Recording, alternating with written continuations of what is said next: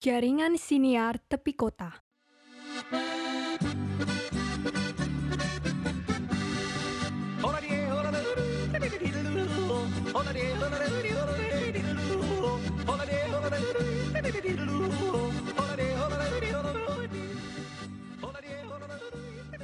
Halo, berjumpa lagi dengan aku Katarina Stockmuller di Serat Katarina.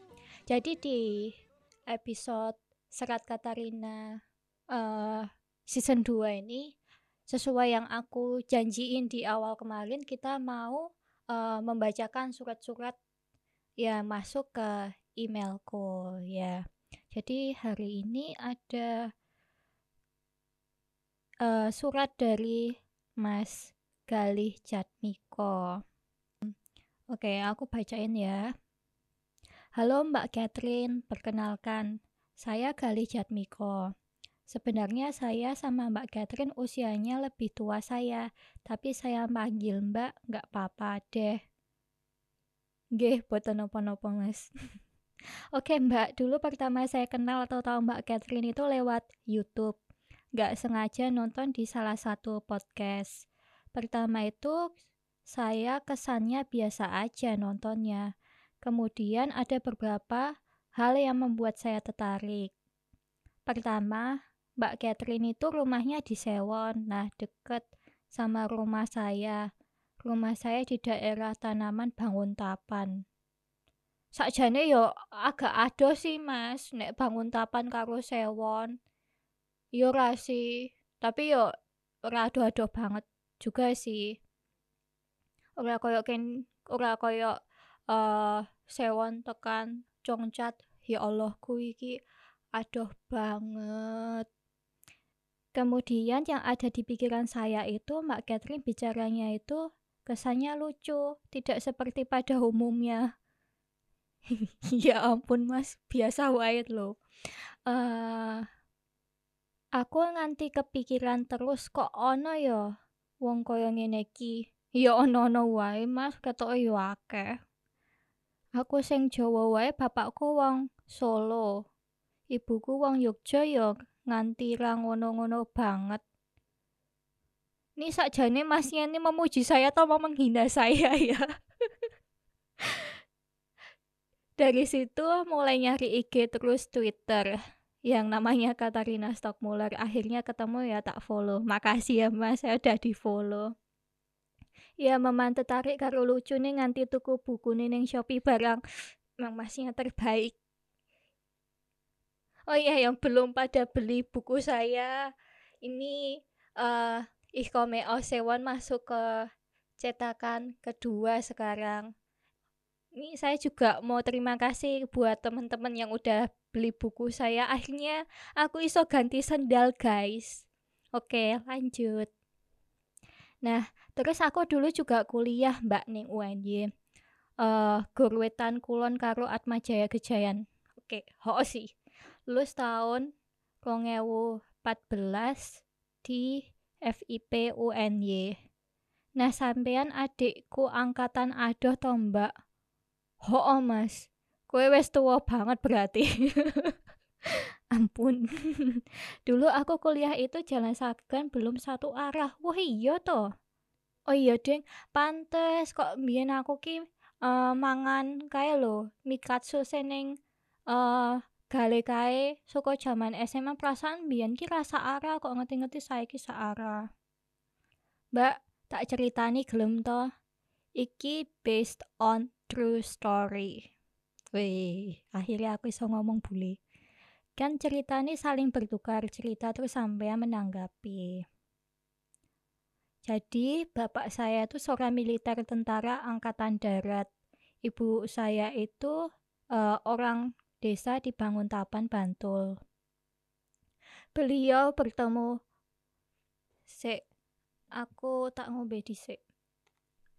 Beliau aduh suaraku beliau bertemu saya aku lali aku mau tekan diki uh, ibu saya orang desa di Banguntapan Bantul beliau bertemu pas zaman Abri masuk desa sekitar tahun uh, 90-an akhirnya ibuku dipinang bapakku.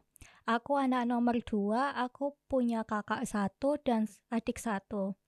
Bapakku wis tau tugas neng Kamboja timur-timur lan sak turute mbak. Aduh banget ya tekan kono. Eh, jadi mungkin pembawaannya atos, disiplin, rodo keras. Nah, zaman waktu aku kecil pas baru ada aku sama kakakku yang cowok ora oleh mbak anak umur limo tekan pitung tahun nangis nah nek nganti nangis ki digebyur banyu ning kamar mandi nanti iso meneng nanti ibu kue ngomongi aku nek arep nangis ojo nganti weroh bapak mulai dia emang didiannya keras ya mas dari kecil ya ampun tapi lambat laun juga ada nilai positifnya, Mbak. Mungkin karena bapakku militer, keluargaku juga lumayan dihormati warga sekitar. Ngurus opo-opo lumayan gampang. Jadi kayak Mbak Catherine mungkin dulu sering ke sering dapat stereotip anak bule tapi lambat laun Mbak Catherine mulai banyak dikenal orang. Lah, Jen Ayu kok Mbak? Ya Allah biasa wae. Terus ono nih mbak tak ceritani ya. Zaman aku SD tekan SMP ki ono pemilihan ketua kelas utawa wakil ketua kelas ki sing dipilih mung wonge kudu pinter opo duwe pengalaman. To mbak? Ora mbak wong-wong zaman cilik milih berdasar latar belakang wong tuane. Misal wae wah kae bapake tentara. Kae wae sing dadi ketua kelas. Nah soko aku kelas loro SD tekan kelas 6 SD aku mesti kepilih dadi ketua kelas. Nek pas bejo kuwi yo bapak nih koncoku ono sing polisi. Nah kuwi lumayan ono sing ngimbangi aku mbak. Ben aku ora dadi ketua kelas terus.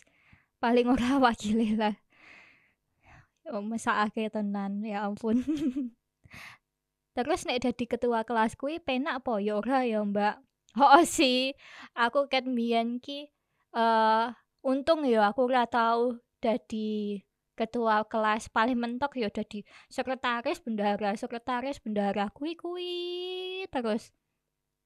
Eh tapi aku ya males sih dadi koyo ketua kelas. Piye yo? Paling aku mau diguyu karo kanca-kanca kuwi lho. Biasane sing dipilih ketua kelas ki sing kaya uh, rupane cah-cah sing rajin. Nek ora cah-cah sing mungkin yang kelihatannya galak mungkin ya. Kok aku ngomongnya dari Jawa terus? Ya ampun lanjut cerita ya mbak akhirnya sekarang saya udah gede sudah kerja bisa beli HP laptop katok kelambi orang bebani uang tua meneh mbak tapi nek omah yo isih karo bapakku. Oh iya mbak, mbak Catherine itu ternyata ulang tahunnya sama dengan pemain bola favoritku. Aku nggak tahu cara nyebut namanya. Mohon maaf kalau salah. Aku rawan nyebut nih aku aku wedi nek salah ngomong jenengi. Uh, ulang tahunnya itu sama-sama 3 Oktober. Aku ra nyongko tenan loh nganti tak cek tanggalnya yang buku nih sampean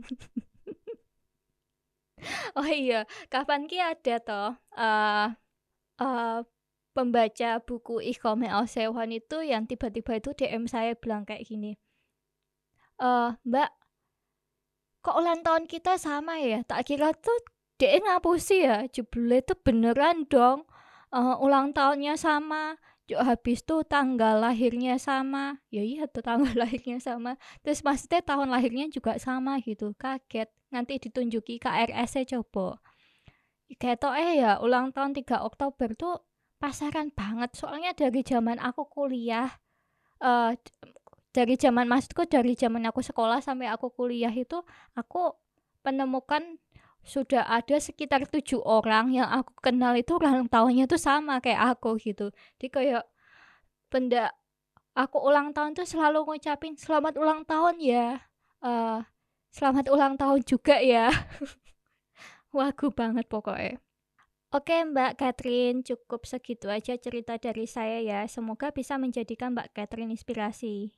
Oke, salam sehat dan semangat, Mbak. Terima kasih ceritanya, Mas. Mungkin ya, ini aku tanggepi beneran ya. Dari tadi nggak aku tanggepi beneran nih. Uh, mungkin masalah parenting ya, uh, masalah uh, didikan orang tua. Mungkin yang dialami uh, apa ya, Mas Galih ini ya keras gitu didikan orang tuanya mungkin karena ya bapaknya militer gitu tapi ya ada sisi positifnya juga tapi ya nggak enaknya lagi kalau uh, terstereotip itu sih akhirnya kayak bapakmu kan tentara tuh makanya kamu harus jadi ketua kelas kayak eh uh, biaya ya kayak selalu ada embel-embel di balik pekerjaannya orang tua gitu ya ya nggak enak gitu stereotip stereotip yang kayak gitu. Kayak aku dulu juga kalau masalah didikan ya mungkin kalau orang-orang tuh mikir kalau didikan bule itu bebas gitu. Aku jadi orang yang bebas suka apa ya kayak seneng ngombe-ngombe. Lah aku ora kuat loh ngombe-ngombe kayak ngono. Ya ampun terus kayak stereotip-stereotip kayak uh, bapakmu kan bule mesti kamu kuat minum terus apalagi kamu mesti doyan ngerokok. Pokoknya stereotip-stereotip yang kayak gitu ya begitu aku disodorin dulu apa ya dulu aku pernah disodorin tua sama temen-temenku. Tapi ya aku cuma minum saincip gitu terus aku pusing terus ya habis itu aku ya nggak mau minum kayak gitu lagi ya ampun nggak enak ya minum minuman kayak gitu kalau aku loh. Soalnya ya kepalanya jadi pusing gitu. Lebih enak minum ya kayak cimori gitu. Ini aku lagi megang cimori yang rasa stroberi kok malah jadi iklan? Saya iki turun dikat ya. Aku ora ngerti ngomong apa meneh.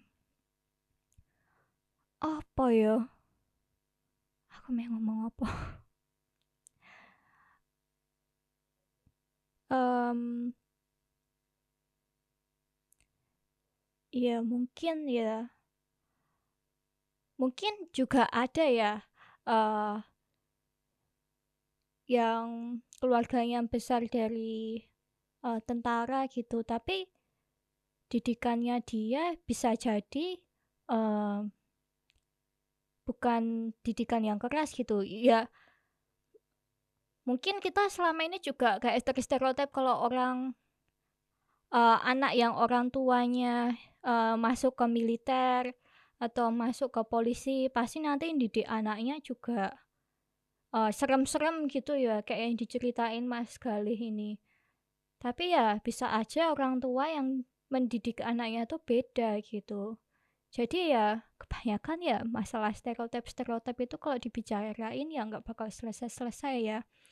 Cuma ya yang perlu dipahami adalah orang satu sama orang lain tuh pasti beda gitu. Jadi kayak nggak bisa langsung uh, dijudge, digeneralisasi bahwa pasti kayak gini soalnya kamu kayak gini karena ya kadang kita perlu membuka mata kita gitu loh kalau apa ya kadang itu stereotip itu emang nggak nggak selalu benar. Aku nggak bilang stereotip itu apa ya aku mau ngomong apa sih?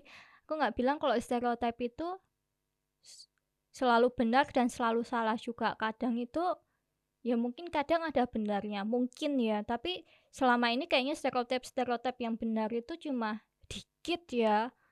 Kadang ya kita benar-benar apa ya perlu membuka mata kita kalau memang ya harus melihat nyatanya tuh kayak gimana. Pokoknya selalu inget kalau satu orang sama satu orang yang lain tuh belum tentu sama gitu. Jadi nggak nggak mudah di generalisir gitu. Aku ngomong apa sih? Kok aku bingung aku ngomong apa katanya Sakat Katarina season loro makin makin ya Allah Aku bingung wisan ngomong apa. Ya mungkin, uh, cukup sekian dan terima kasih. Malah koyo wong pidato. Uh, mungkin, uh, episode kali ini sampai sini dulu ya Lur. Sampai jumpa di episode berikutnya. Oh iya, buat teman-teman yang mau mengirimkan ceritanya lagi, aku sangat membuka emailku kepada kalian. Pasti aku bales juga, pasti aku baca kok. Ya, terima kasih buat teman-teman yang udah mengirimkan cerita-cerita kalian. Ya, bagus-bagus ceritanya, lucu-lucu. Terima kasih guys. Sampai jumpa di episode Cerat Katarina berikutnya. Yeay.